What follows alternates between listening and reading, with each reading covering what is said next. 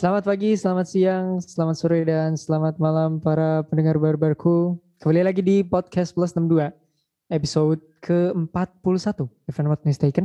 Uh, bersama gue host yang anti drama, anti jongos, Raffi Rainur. Uh, host paling damai, mencari damai, dan tidak ingin mencari keributan. Um, well, ya kita udah sampai di episode ke-40-an. Uh, it's been a long ride, so thank you yang udah dengerin. Jangan lupa untuk dengerin episode sebelumnya ya. Episode 40, uh, BLM, Babi Lives Matter. Uh, kita ngebahas tentang ya insiden babi ngepet dan uh, bagaimana caranya untuk menghandle pressure dari omongan-omongan tetangga. So you may want to hear it again. Uh, sama segmen versus ya, episode keempat itu battling antara warteg versus rumah makan Padang. Jadi kalau Anda mengira ada pendapat kita yang tidak relevan terkait kedua restoran ini boleh dengerin dan boleh dikoreksi. Sama ini, kita kan rekaman tanggal 11 Juni nih. Eh, nggak uh, tahu sih uploadnya kapan, tapi yang pasti uh, berita utama di seluruh dunia itu lagi ada Euro ya. Jadi kita mengambil kesempatan di situ dengan membuka segmen di podcast 90 plus itu podcast sepak bola uh, bahas tentang Euro. Jadi anything about Euro itu dibahas di situ, so you might want to follow dan uh, dengerin dari 90 Plus Football Podcast. Begitu kira-kira ya uh, short briefnya. Dan jangan lupa follow kita juga di Instagram di @plus62id. So biasanya uh, rosternya uh, itu ada gua, Kipai sama Aji, tapi mereka sedang banyak kerjaannya uh, termasuk dengan Wahyu Wimar. Jadi hari ini saya ditemani oleh satu personil ya dari tim ada Nara di Pak from Podcast Halo Nar. Halo halo. Jadi kali okay. ini gue menemani ya mengisi ya, kekosongan dari teman-teman. Betul. Oke, okay. uh, eh, kita virtual ya. Uh, karena rekaman terakhir tuh di studio, so jika ada beberapa kekurangan audio mohon dimaafkan dan dimaklumi. Karena editornya cuma dua. Jadi ya untuk Nara jangan lupa dengerin podcast ya. Dia ada episode baru ngebahas tentang film yang baru naik A Quiet Place Part 2. So you might want to hear it kalau pengen nonton atau pengen ya dengerin review singkat ya dari Nara. Episode tersingkat kayaknya di podcast Nar. Benar, benar. Singkat dan monolog juga. Dia single fighter sekarang. Tapi yang eh, doesn't matter. Speaking of podcast, uh, kita membawa tamu di sini karena kita agak serius ya bahasnya nggak serius-serius banget sih. Maksudnya biasanya kan plus 62 itu bahas tentang current affairs ya, berita-berita terkini dan beberapa hal yang sebenarnya sudah dibicarakan di media lain, media-media besar, apalagi media-media re-uploader. Jadi kita mau bahas sesuatu yang agak berbeda lah ya, sesuatu yang berangkat dari peristiwa terkini juga. Uh, karena kita hari ini mau bahas tentang Korean pop, so gue membawa teman yang uh, lebih expert lah ya. Karena kalau cowok bahas K-pop tuh dibilang tidak maskulin ya Nar. Jadi mm-hmm. uh, menjaga beberapa komen di luar sana. Ya kalau ada yang dengerin juga sih. Kita membawa wanita yang adalah teman gue. Cukup mengerti juga tentang seluk beluk per K-popan. Uh, senior lah ya, asik senior. Ada Jasmine Herunisa, halo Min. Halo, halo guys semuanya. Annyeonghaseyo. Aja nggak sih ya? Kita bertema Korea ya hari ini. Jadi by the way, uh, Jasmine pernah muncul juga di beberapa episode. Ya uh, bisa dicari sendiri ya karena deskripsinya ada. Tinggal tulisnya nama Jasmine. So how's life, man? Ya, so-so lah. nugas, kuliah, nugas, kuliah. Tidak ada hiburan sama sekali sepertinya?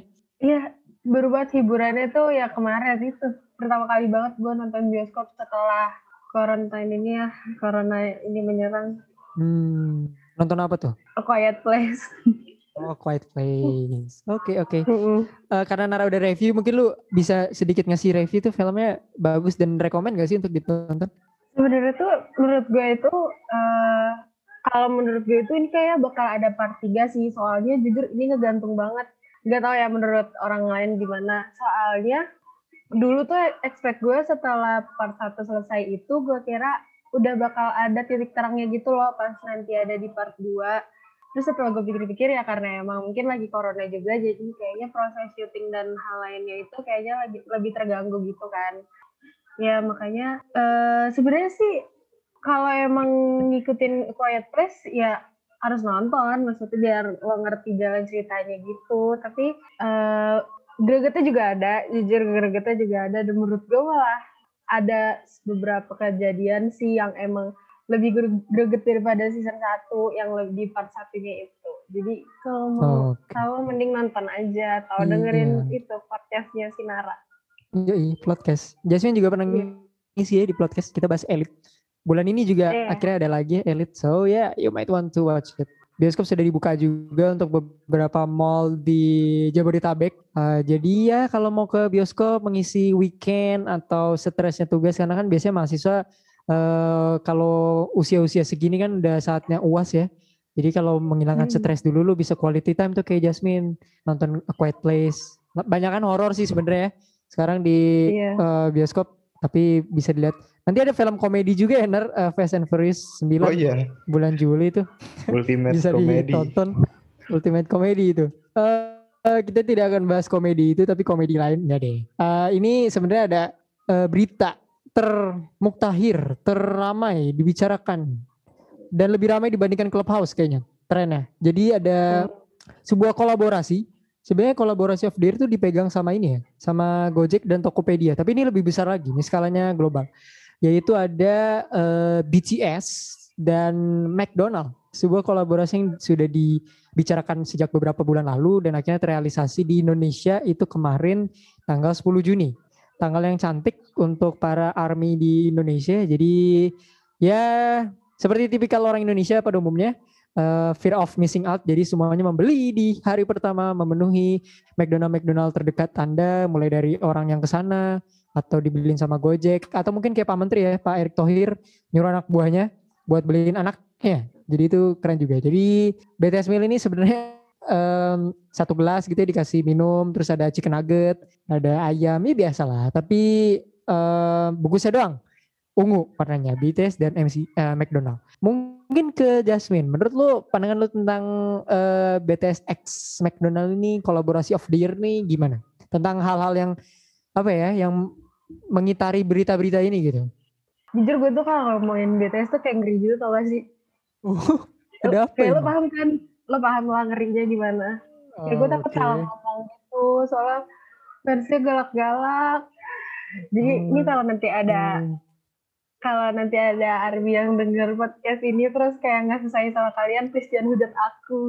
Uh, terbaik terbaik. Nah kalau menurut gue uh, no BTS uh, Mil ini BTS X MCD ini sebenarnya tuh kayak uh, bagus nggak sih karena hal-hal uh, yang kayak gini tuh uh, sebenarnya menurut gue ini milenial banget karena untuk sekarang ini itu kan kayak MCD itu kayak lebih apa ya kayak lebih dikenal sama anak-anak zaman sekarang gak sih? Kayak ke mana-mana tuh pasti uh, kalau nongkrong kayak nugas gitu pasti kayak MCD kayak alternatifnya MCD nah terus ditambah lagi uh, BTS juga sekarang lagi terkenal terkenal banget.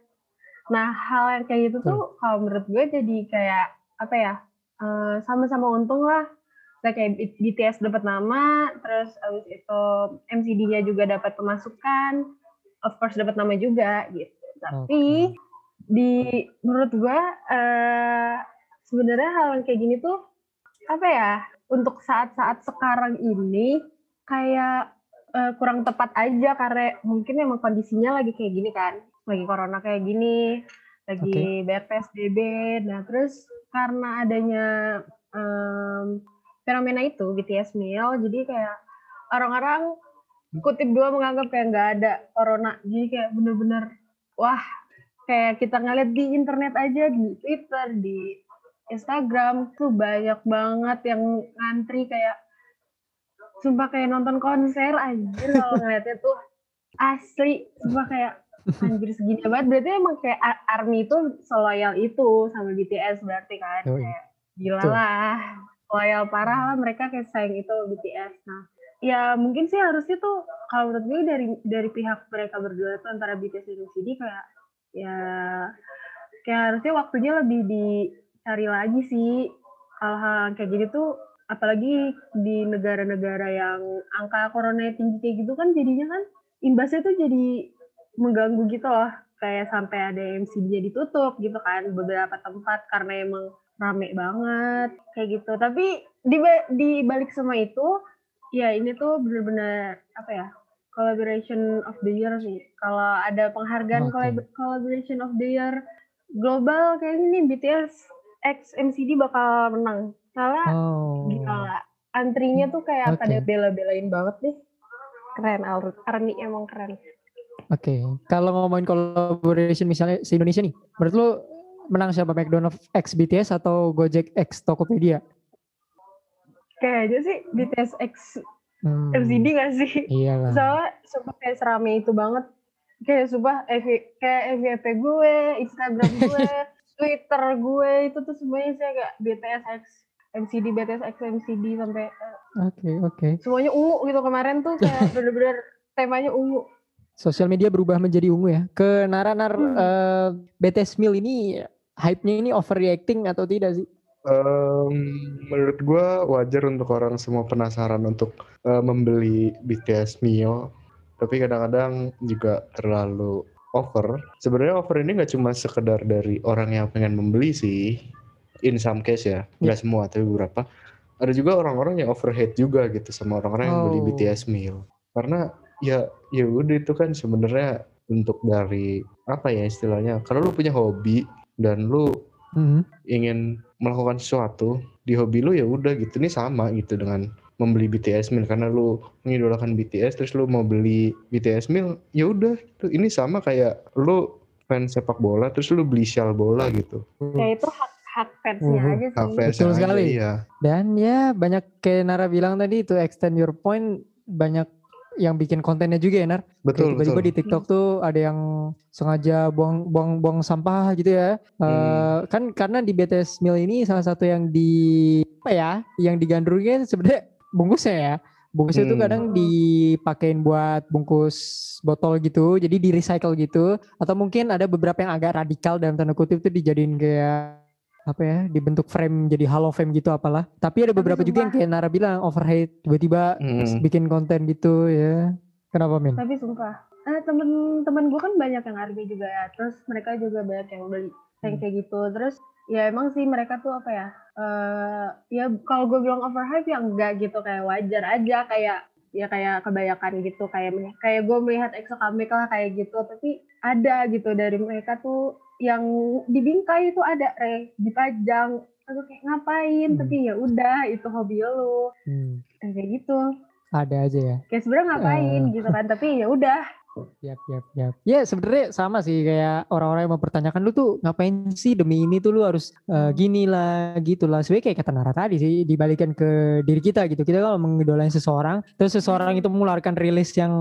tidak dikeluarkan setiap tahun kan lu pasti akan membeli gitu ya. Let's Ya. say kalau dari perspektif Karena- cowok olahraga ya misalnya lu membeli jersey atau lain-lain itu kan kebutuhan lu dan keinginan lu untuk mendukung klub idola lu atau pemain lu which gue pribadi di tahun ini bahkan membeli tiga jersey. Mungkin kalau di pandangan saya lo ngapain sih beli baju kayak gitu gitu kan. Tapi kan guys who have a dick kan sebenarnya agak sensian ya. Jadi kalau lo ngelihat cowok-cowok ini ngelihat cewek yang menyukai punya hobi eh, lah K-pop dan membeli hal-hal yang bagi mereka tidak make sense gitu. Itu cowok-cowok tuh ya spesies yang has a dick ini tuh wah kita akan melakukan segalanya untuk membuat Hmm. cewek tertrigger.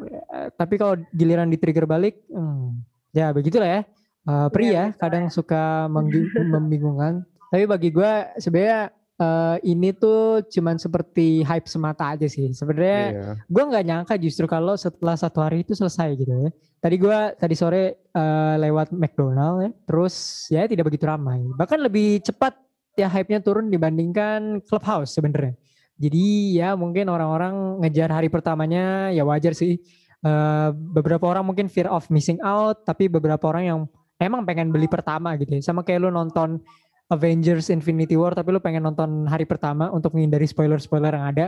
Which is the same tapi well ya mad props untuk kayak, kayak tadi Jasmine bilang ini kolaborasi yang sebenarnya menguntungkan dua pihak ya. McDonald, BTS dan driver-driver Gojek yang Ya, benar. di eh, order ya. Banyak sekali gue ngeliat di media-media di mana Gojek-Gojek tuh sebenarnya seneng kok ya di mereka di Iya. dapat orderan sebanyak itu kan. Banyak Ya, mereka dikasih juga- juga gratis ya. Iya, sebenarnya army-army itu juga baik gitu loh. Mereka juga ngelakuin galang dana yang apa hasilnya itu bakal dikasih ke abang-abang ojol. Itu salah satu hal yang bagus banget lah, sumpah. Karena emang emang seloyal itu sih fans uh, fans BTS. Emang Yep. dan hal itu tuh juga karena emang limited edition aja makanya jadi gitu. Tuh.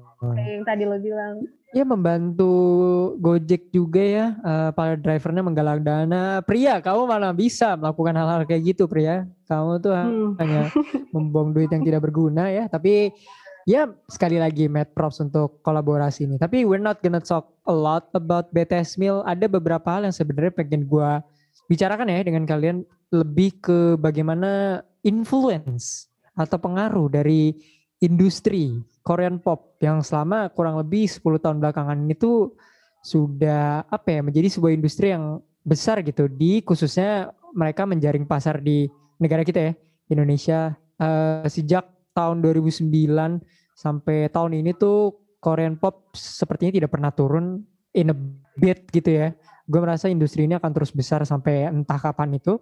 Dan ya selama 10 tahun ini K-pop sudah memberikan influence yang banyak kepada remaja-remaja, ibu-ibu, uh, bahkan anak-anak ya. Nggak cuma Korean pop sih, Korean in general gitu. Jadi bagaimana Korea itu men-shape industri mereka, kita sebagai penikmat pasar mereka itu dijejelin beberapa macam ya. Dan paling besar itu jelas Korean pop. Uh, ke Jasmine nih, lo salah satu K-popers ya istilahnya selama 10 tahun ini bagaimana lo ngelihat uh, K-pop dan influence-nya bagi lo dan bagi uh, fans-fans K-pop di luar sana men? Uh, ya nih, kalau gue ngeliat K-pop dari dulu sampai sekarang itu tuh emang perubahannya itu benar-benar signifikan banget sih. Kalau yang gue lihat tuh dulu tuh uh, zaman kita masih SD gitu ya, ba banyak banget kayak drama yang ditampilin di TV Indonesia gitu di Indosiar. Gue pun tahu Korea tuh dari uh, nonton drama sebenarnya awalnya. Oke. Okay.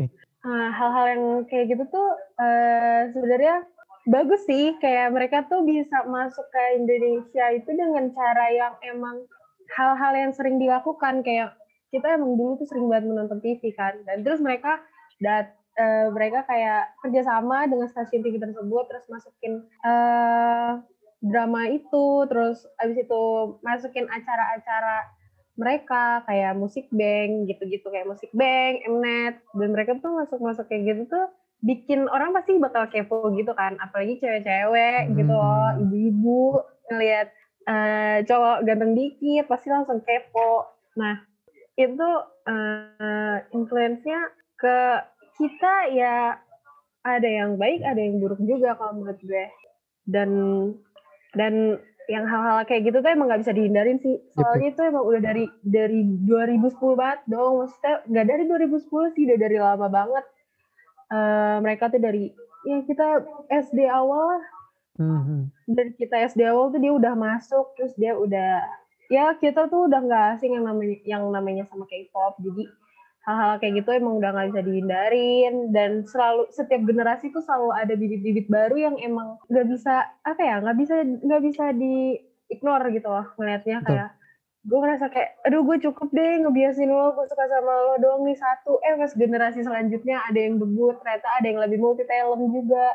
Jadi kan kayak emang mereka kayak uh, strategi marketingnya kayak gitu sih selalu datengin bibit-bibit unggul yang baru jadi tuh uh, fans-fansnya selalu beregenerasi. Gak bakal selesai juga dari dulu dari zaman masih drama masuk kayak Lee Min Ho. Tiba-tiba sekarang Lee Min Ho masih uh, apa namanya Lee Min Ho masih terkenal tapi mereka tetap kenal gitu loh. Even nyokap gue pun pasti tahu Lee Min Ho gitu.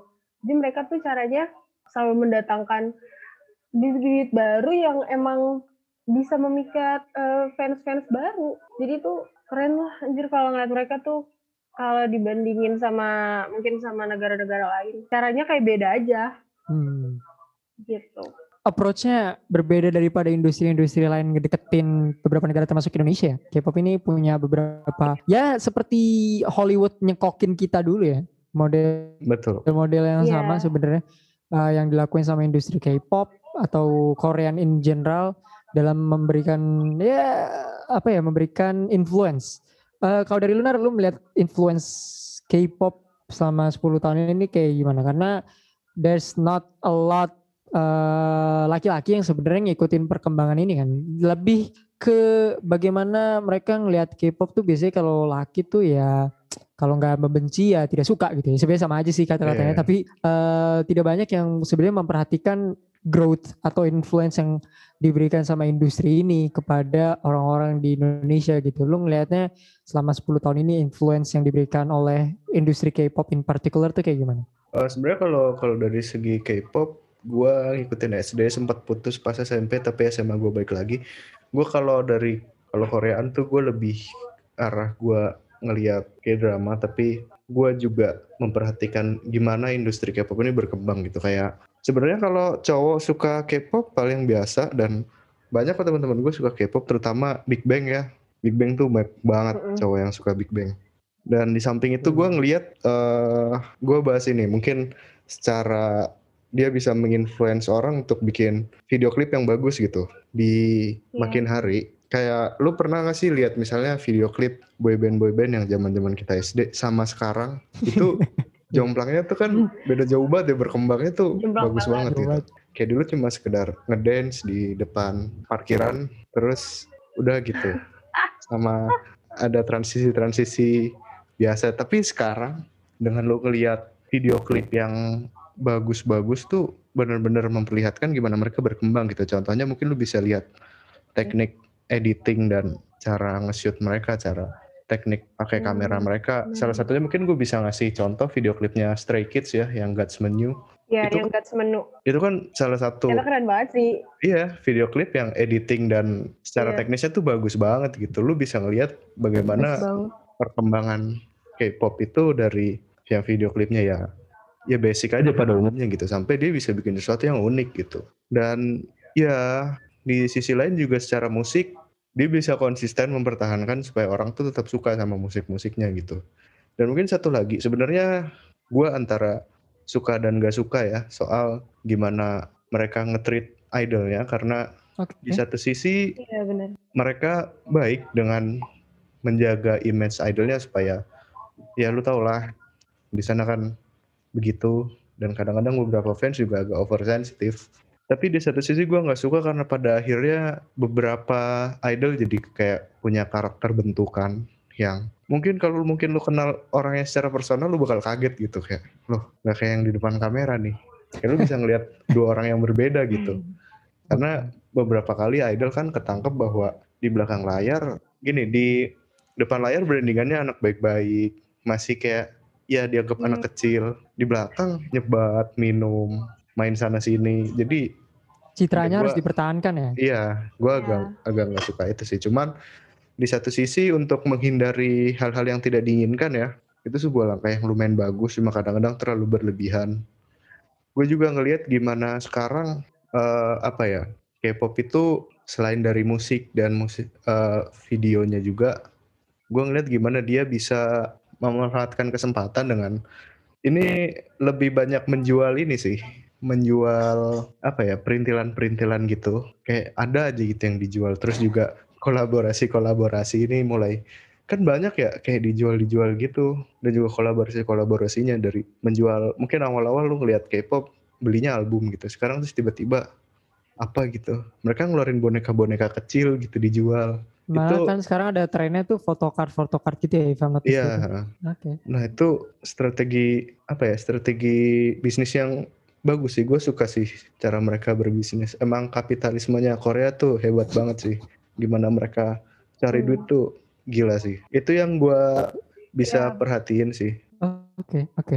Eh, soal yang idol tadi, Min, eh, lu setuju gak sih kalau sebenarnya idol Korea ini diperas untuk menjadi eh, apa ya jeruk yang ini ya, jeruk yang enak untuk dimakan gitu. Maksudnya mereka kan melalui beberapa training yang berat ya, dan banyak orang tidak tahu gitu. Banyak orang di luar sana yang kasual atau mungkin cuma tahu K-pop in a surface. Tadi kayak kata Nara, eh, mereka tuh di training berat sampai ada yang stres dan segala macam. Dan itu ya pada akhirnya menjadikan mereka sebagai orang yang kalian kenal gitu ya, idol yang kalian kenal. Tapi em, lu suka gak sih dengan perlakuan entertainment atau industrinya itu terhadap eh, idol-idolnya itu? Kalau kalau gue sendiri tuh hmm, sebenarnya kalau misalnya yang tadi kayak Nara bilang tuh gue setuju. Kayak emang emang sebenarnya tuh hal namanya dia udah jadi public figure gitu kan. Dia terkenal. Otomatis kan dan dia punya fans. Otomatis fans-fansnya dia itu melihat ke arah dia. Hatersnya pun kayak gitu. Jadi wajar aja kalau menurut gue dari dari mereka masih training terus mereka tuh udah di babat habis-habisan masalah etika dan mereka dibentuk karakternya mungkin emang karakter dia berbeda antara yang aslinya dengan yang di depan kamera. Itu buat gue tuh hal yang kayak biasa gitu. Karena emang sebenarnya uh, semua orang kayak gitu gak sih? Semua orang pasti bakal di depan kamera tuh bakal ngeliatin sisi terbaiknya mereka tapi kalau di belakang tuh banyak dan dengan orang-orang terdekat dia akan melakukan hal-hal kayak gitu. Dan eh hal-hal yang mungkin nggak uh, biasa mereka apa fans-fansnya lihat di depan kamera. Nah terus yang tadi ketua kan Nare sempet sebut sempat sebut sebat uh, ngerokok kayak gitu. Banyak idol yang ngerokok gitu loh idol K-pop idol apa namanya aktor-aktor kayak gitu. Nah terus menurut gue itu uh, his body his rules gitu loh kayak okay. selama enggak mereka selama itu enggak selama itu enggak enggak enggak apa ya apa kata-kata selama itu enggak Iya, nggak bisa nggak merugikan orang lain, nggak merugikan dia, dan selama performa dia di panggung atau di depan kamera itu tetap kayak biasanya ya sebenarnya itu hal yang wajar aja karena orang ngerokok itu wajar nggak sih ya? Kayak hal-hal yang yang sebenarnya tuh yang bikin mereka kayak gitu tuh juga karena emang fans-fansnya gitu loh. Benar-benar mereka tuh kalau fans-fans yang benar-benar kalau kita kan nyebutnya sasayang ya sasayangnya itu sasayang tuh kayak fans hmm. yang benar-benar ekstrim banget ya gitu lah, lah ya udah parah banget kan. Nah kalau saya sayang itu kan kayak dia tuh maunya kalau dari awal dia dia udah tahu sifat si idol A ini begini, ya dia tuh maunya sampai terus-terusan terus-terusan tuh harus kayak gini gitu loh. Jadi di saat wow. di saat ya di saat idol ini kayak gak sesuai sama yang uh, biasa dia lakukan atau melenceng gitu, dia pasti langsung kayak ngehead atau dia bisa langsung otomatis juga pindah pindah haluan, pindah bias gitu loh. Itu hal yang sebenarnya uh, menurut gue idol juga terpaksa tahu melakukan itu karena uh, banyak banyak banget idol-idol yang misal yang udah keluar dari agensinya kayak gitu dan dia tuh uh, baru ngejelasin apa yang dia selama ini dia ditreat kayak gimana sama agensinya demi fansnya. Kayak itu tuh jahat jahat aja sih sebenarnya walaupun demi fans gitu. Gue tahu fans mungkin buat mereka segalanya tapi kita sebagai fans juga kayak nggak boleh kayak gitu nggak sih? Mereka juga manusia kita sama-sama manusia.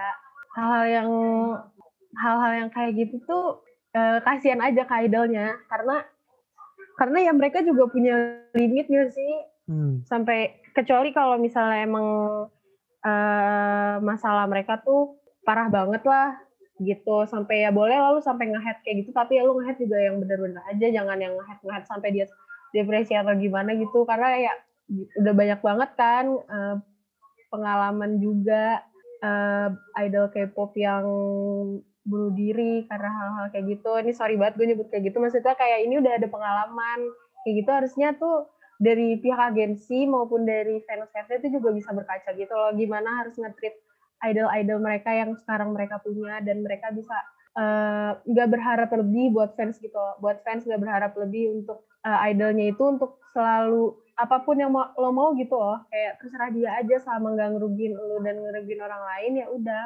tuh oke okay, oke okay. wow such a bold statement uh, banyak yang sebenarnya gue nggak tahu kalau yang uh, apa ya fans fans radikal itu tuh ada ya ternyata di di banyak, di, banyak, di K-pop itu ya sama sih sebenarnya kayak ekuivalennya kayak jongos bola gitu ya yang yang yeah. apa ya uh, fans fans yang suka menyerang menyerang pemainnya atletnya ya. Sebenarnya sama aja sih di seluruh fandom apa pun lu menyukai apa pun tuh pasti ada selalu ada orang yang fanatik seperti itu ya, yang menyukainya radikal. Hmm. And ini dari IDN Times. Ini kalau nggak salah September 2020 ya.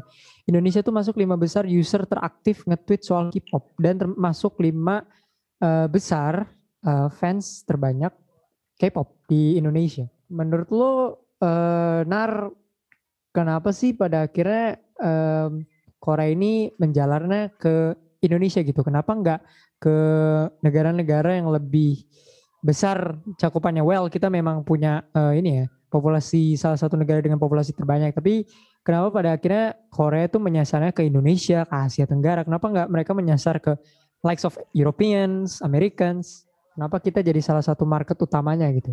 Uh, Sebenarnya gue tidak terlalu tahu dalam ya, cuman karena influence mereka dari awal, bukan dari awal banget sih, awal-awal ketika Super Junior, Big Bang meledak itu kan di Asia Tenggara masif ya. Nah dari situ mereka berusaha untuk mempertahankan hal tersebut gitu. Karena ketika Korea mau melebarkan uh, sebenarnya di Asia Timur tuh juga kayak Jepang, Cina itu juga laku keras gitu. Cuman in some case kalau lo lihat kan lo sebagai ini Nur apa international relationship.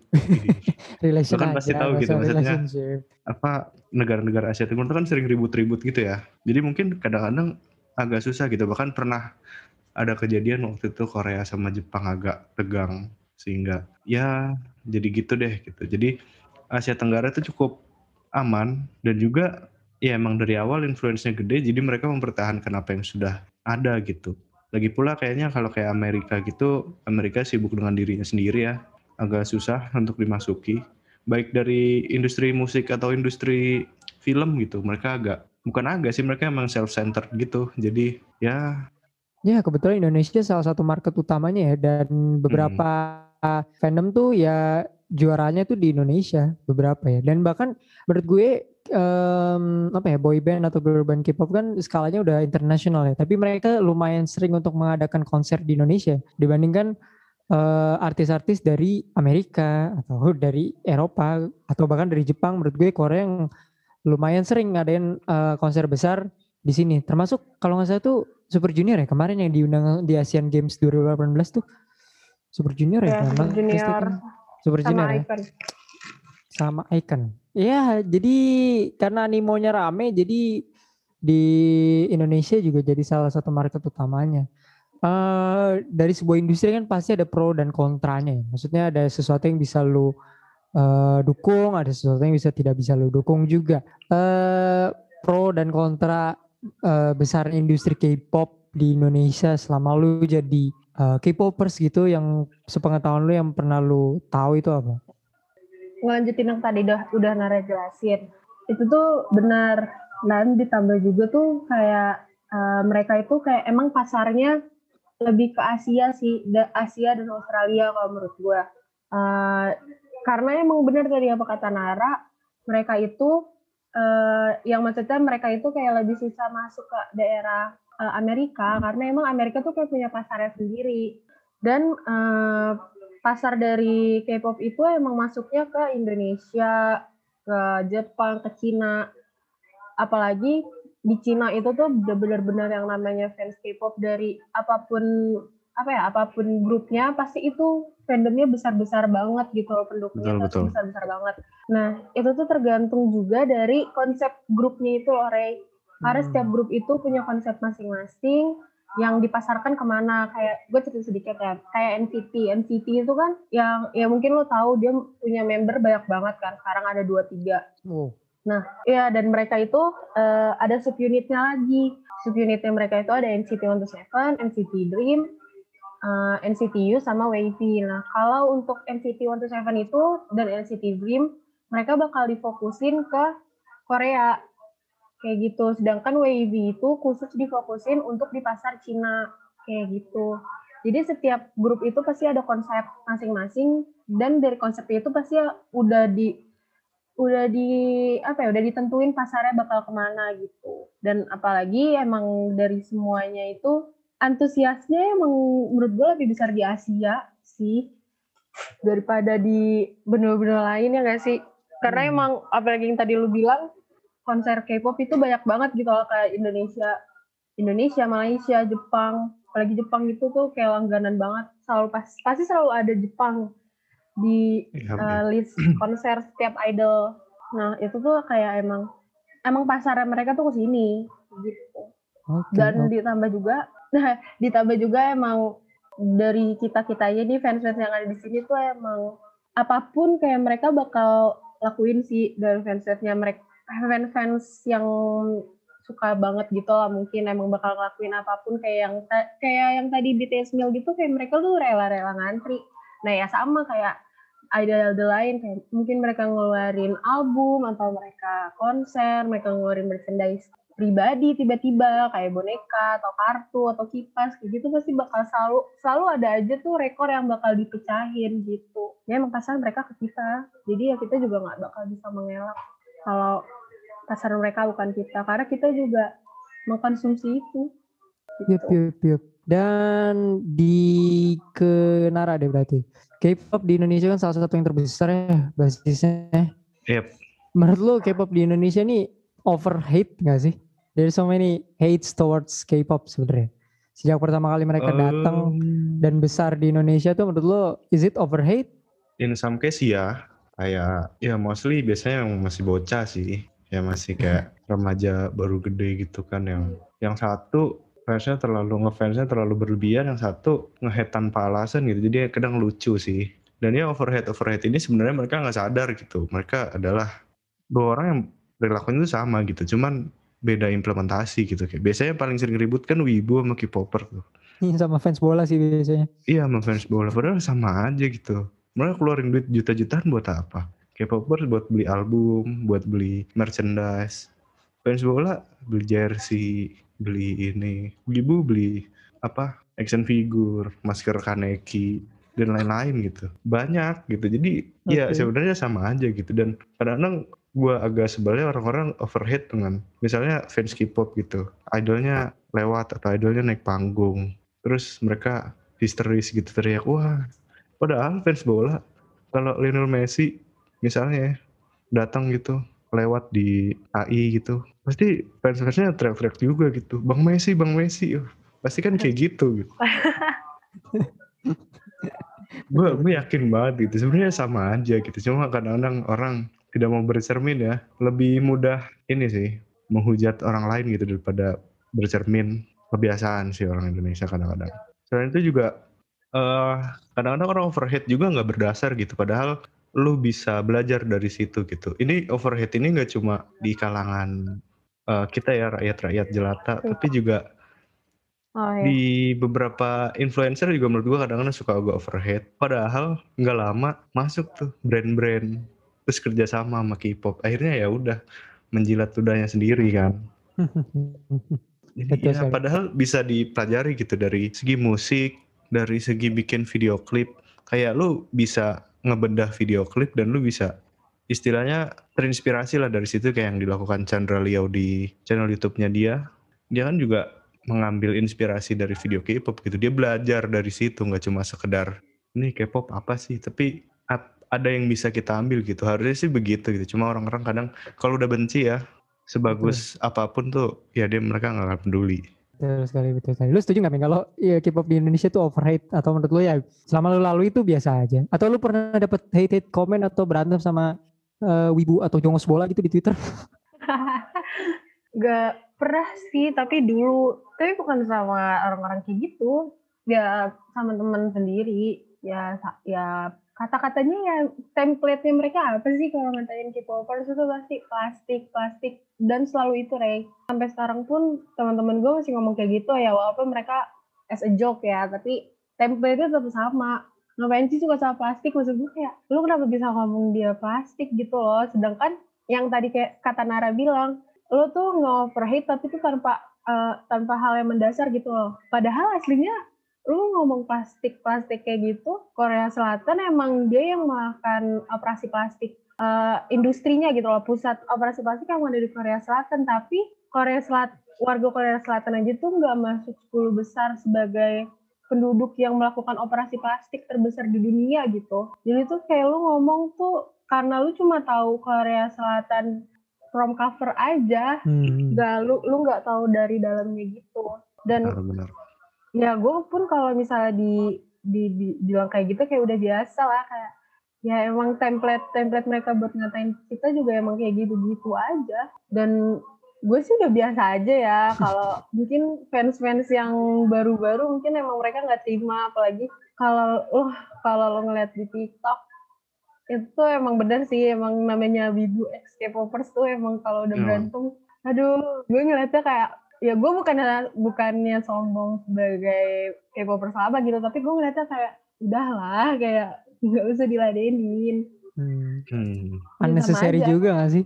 betul sekali. Mm-mm, kayak udah deh lu lu berdua tuh maksudnya sama-sama fanatik jadi di dunia lo masing-masing lu cuma beda lu cuma beda dimensi bukan dimensi ya kayak lu cuma beda objek aja yang lu suka tapi udahlah nggak usah saling nge juga padahal sama-sama fanatik gitu loh kutip dua sama-sama fanatik sama-sama suka banget sama mereka ya sama kayak tadi kata Nara kalau misalnya tiba-tiba ada Messi lewat juga Bang Messi, Bang Messi, ya sama kayak kita. Ngajak foto gitu kan.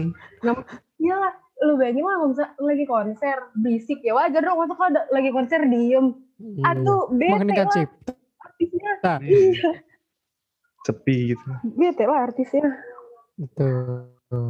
Ya, begitulah ya. Yang satunya doyanannya katanya doyan plastik, satunya lagi 2D ya. Satunya lagi doyannya tukang diving, kolam renang ya. Ya, begitulah yang terjadi ya kalau sebenarnya kesukaan orang masing-masing kan ada ada ada versinya masing-masing ya. Jadi kadang orang tidak bisa menerima apa yang orang lain sukain gitu dan mereka tidak bisa menerima fakta itu. Kadang orang berusaha untuk membuat orang menyukai apa yang disuka gitu dan tidak menyukai apa yang orang suka. Jadi agak sulit. Hmm. But yeah, we're not Benar-benar. gonna talk about that karena nggak tahu kalau yang ada yang denger pasti, weh kita diomongin nih, wibu fans bola. Ya, jadi kita tidak usah berbicara lagi. Takutnya Nara Messi gue dibawa-bawa gitu kan. Hmm, jadi ya begitulah. Uh, don't get me wrong ya, I love football too more than K-pop. Tapi man, these fans ya tiga pilar ini tuh yang berbahaya dalam dunia sosial media ya. Jadi tiga pilar Ladang fans ini tuh lah. paling wah perang perang cyber tuh dimulai dari mereka bertiga gitu ya. Tapi tidak semuanya. Balik lagi ada fans-fans yang sebenarnya sudah dewasa. Ya bahasanya oknum. Oknum lah. Oknum tuh what the fuck is oknum. Tapi ya fans-fans yang gue nggak bilang kita bertiga itu wise ya, tapi kita udah tahu lah penempatan untuk mana yang harus didebat, mana yang harus ditinggalkan gitu ya. Eh ke Nara deh untuk satu pertanyaan terakhir. Menurut lo Korean culture nih di Indonesia ke depannya akan gimana? Karena sekarang gue melihat lebih bervariasi ya dibandingkan 10 atau 5 tahun yang lalu. Sekarang orang eh, munafik-munafiknya udah kelihatan ya udah mulai nonton K-drama ya, Iya, udah betul. Benar banget. Ke Netflix mentok nontonnya Vincenzo Hmm, kemarin startup iya. rame nontonnya startup ya kan? Bahkan level of. Arif Muhammad aja nonton startup gitu ya. Eh, tapi we're not gonna talk about it. Mungkin variasinya yang lebih berbeda ya. Ada musik ada drama ada apa lagi ya? Makanan ya kan? Iya, mereka tidak secara tidak sadar mema- mem- memakan apa yang mereka katain ya. Orang-orang yang mereka katain kan mereka makan juga gitu. Samyang dan segala macam. What else ya? Industri fashion dan lain-lain Mobil, banyak mobil. bervariasi. Ya seperti ya mobil right? Hyundai dan lain-lain. Jadi Samsung. kalau mungkin ke Nara habis itu ke Jasmine. Oh iya. Samsung. Ya gadget. Eh, berarti menurut lu Nar Korean culture nih di Indonesia ke depannya akan kayak gimana nih? Dari dari pengamatan lo aja dan menurut lo prediksinya akan ke mana nih? Dibawa ke mana ke depannya Mungkin eh, Korean culture nih ke depannya eh, mungkin gini, di satu sisi bisa jadi akan lebih banyak narik orang Indonesia sebagai idol gitu karena kan udah ada beberapa ya, salah satunya Dita Karang sebagai membernya Secret Number. betul out Jadi mungkin di ke depannya akan lebih banyak lagi mungkin yang diambil juga. Gue mendengar banyak rumor-rumor juga orang-orang Indonesia yang punya talent tapi ya mereka nolak gitu karena keras mungkin lebih enak jadi selebgram atau jadi artis di Indo sebenarnya artis di Indo lebih lebih lebih Jauh. santai sih jauh, jauh gitu jauh tekanannya tidak sebesar di sana dan dan hatersnya juga nggak separah di sana gitu Hmm, dan memegang tanggung jawabnya tidak sebesar di sana gitu ya iya Hmm, betul. mungkin juga untuk ke depannya mungkin akan lebih banyak promosi sih kelihatannya. Gue ngeliat nih kalau dari entah ya si lama-lama boy band girl band nih banyak banget nih kerjasama kerjasama jadi brand ambassador. Hari ini Hmm, sama Shopee, besok lokal. Tokopedia. Jadi makin banyak. Eh, selain dari K-pop juga mungkin kayak drama mulai banyak produk placement yang macam-macam gitu. Eh gue waktu nonton eh, World of Merit, gue salah fokus gara-gara mobilnya bagus banget. Gue jadi pengen beli gitu, tapi nggak ada duit.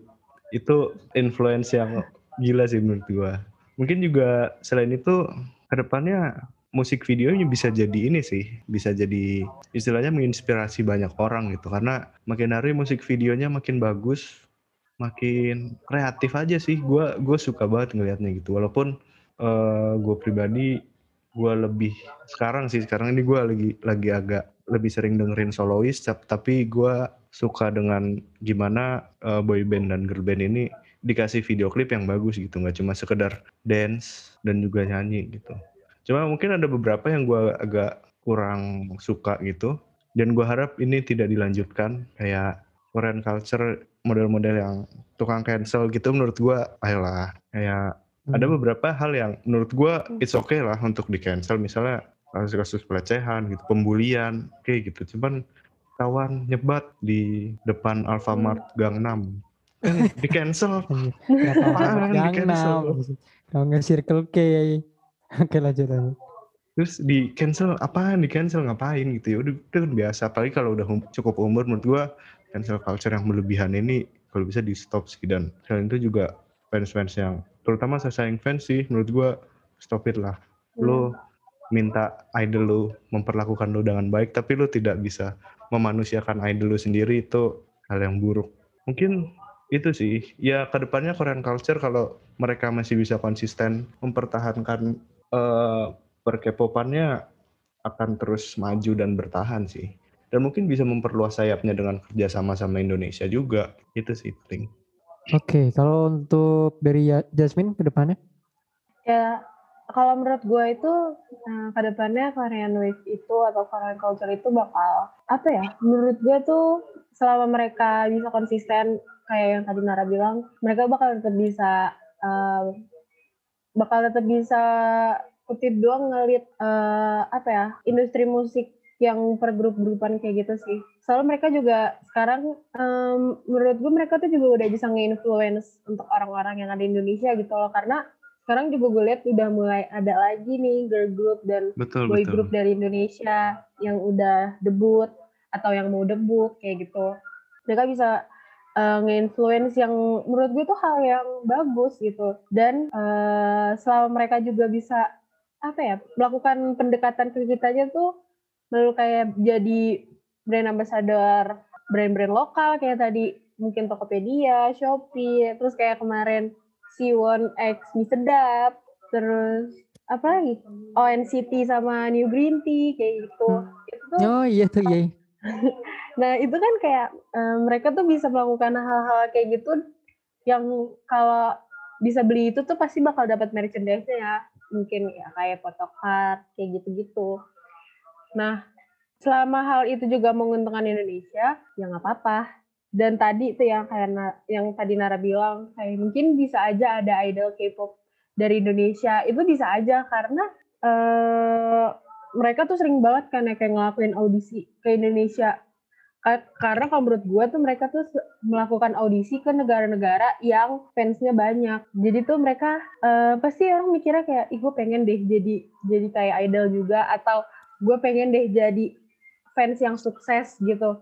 Fans yang sukses tuh kutip gue kayak bisa satu agensi dengan apa biasnya dia terus jadi bisa jadi temenan. Karena emang uh, untuk hal-hal kayak gitu tuh di industri K-pop tuh udah banyak banget kan. Yang awalnya fans terus tiba-tiba dia debut di satu agensi atau dia debut terus abis itu jadi temenan walaupun beda agensi kayak gitu. Dan setuju banget sama tadi yang Nara bilang yang uh, kultur-kultur Korea yang jelek-jelek itu tuh kalau bisa dikat deh. Mau yang ada di Indonesia maupun ada di luar itu harus dikat kayak nggak bisa deh lu kayak ngeliat orang persepsinya beda sendiri sama lu tuh langsung lu head head kayak gitu jangan deh jangan jangan kayak gitulah intinya selama pokoknya selama sama-sama diuntungkan pasti kata gue tetap bisa itu sih tetap bisa uh, ada di Indonesia industri Korea sama kalau mereka juga konsisten bisa Oke, oke. Any else mungkin dari Nara? Uh, gue mau nambahin sedikit lagi. Sebenarnya di satu sisi kita bisa ngelihat Indonesia tuh selain terinfluence juga bisa membuka ladang bisnis sebenarnya. Kayak lu bisa ngelihat sekarang udah mulai banyak store-store atau reseller-reseller yang jualan album K-pop gitu. Hmm. Di mana mungkin dulu ya hanya tertentu aja gitu. Sekarang kan jadi banyak. Jadi itu bisa jadi ladang hmm. ladang uang gitu. Atau lu bikin konten reaction-reaction K-pop walaupun kadang-kadang nggak bermutu ya. Yeah. Tapi yang nonton banyak yang nonton banyak gitu. Ya, Tapi ya, yang ya. nonton banyak sumpah. Tapi itu yang Yang- nonton banyak banget. yang, yang nonton banyak banget gitu. Jadi ya ladang Banyak ladang duit lah. Selain jadi reseller juga mungkin dengan lo men- mengundang dia atau menjadikan dia sebagai brand ambassador jadi laku produknya.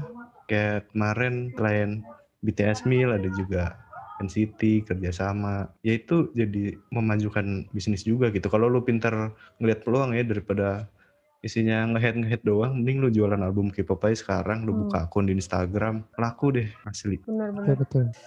Ya, Karena hal yang kayak gitu tuh itu sih eh, yang kayak jual-jual merchandise atau jual album itu tuh sumpah nggak bakal pernah berhenti. Ke temen gue tuh dia juga punya usaha kayak gitu kan dan dia tuh bener-bener walaupun idol itu misal lagi hiatus atau lagi nggak ada kegiatan dia kan pasti otomatis ngestok kan ngestok sisa dari album atau merchandise betul. Itu nah tuh sisanya tuh pasti selalu ada aja yang beli. Sampai idol itu tuh comeback lagi tuh selalu jadi ladang uang jadi menurut gue tuh pengen gitu tapi nggak bisa. Pokoknya intinya kayak gitu deh. Selalu apa ya selama lu bisa eh, menjadikan itu sebagai ladang uang itu tuh bermanfaat banget. Gitu guys Yep, yep. Speaking of NCT dan New Great itu sebenarnya juga sempat kemarin rame ya. Orang juga nyari buat botolnya disimpan gitu ya jadi kolektor dan iya rumah gue adalah salah satu korban ini di atas gue banyak banget nih botol-botol New Great-nya NCT ya. So yeah, everyone is the victim of this. Tapi kalau nerusin to extendnya Nara tadi ya. Soal bisnis tuh sebenarnya tidak cuman album ya. Lu lihat di jalan deh sekarang. Banyak banget orang jualan topoki banyak banget jualan makanan-makanan Korea gitu ya. Karena Korean culture nih nggak sekedar soal musiknya, tapi soal kuliner yang tadi kita bilang ya. Dan apa pun itu bahkan bahkan banyak orang yang menghujat Korea Selatan dengan menggunakan handphone tapi Samsung. menggunakan Mm-mm, Mm-mm. begitu. Jadi kan itu kontraproduktif sekali ya dengan apa yang mereka lakukan gitu. Terus ya banyak sekali kayak otomotif sekarang banyak yang menggaungkan eh, mobil-mobil Korea. Contohnya deh ada Om Fitra Eri ya yang menggunakan mobil listriknya Korea Hyundai. Dan menurut itu salah satu terobosan yang memudahkan untuk kita juga gitu ya ke depannya. Jadi ya why not mencari pro-nya ya dibandingkan kontranya gitu. Kadang kan orang-orang selalu mencari kesalahan ya mencari kesalahan gitu dari kesempitan-kesempitan yang ada gitu ya. Jadi ya balik lagi lu harus melihat sesuatu dari sisi luasnya lah. Kayak kata tadi Nara ya, mungkin lu bisa berjualan dari situ. Siapa tahu peruntungan lu fokusnya di jualan album bodo amat lu cowok cewek gitu kan tapi yang penting kan in the end of the day kan goalsnya adalah untuk meraup keuntungan sebanyak-banyaknya. Lu ikutin aja apa yang dilakukan Korea ke kita gitu ya, menjual album mengeksploitasi idol ya gitu. So uh, that's it from today's episode. Uh, such a long episode talking about K-pop. Kayaknya ini gue baru pertama kali deh ngeluarin episode yang ngebahas tentang K-pop if I'm not mistaken. Tapi ya hope you guys like it. Uh, jadi tadi kita ngebahas tentang BTS Meal ya, K-pop, the influence, uh, the idols, the apa lagi ya, the pros, the cons. Apakah K-pop itu overrated di Indonesia?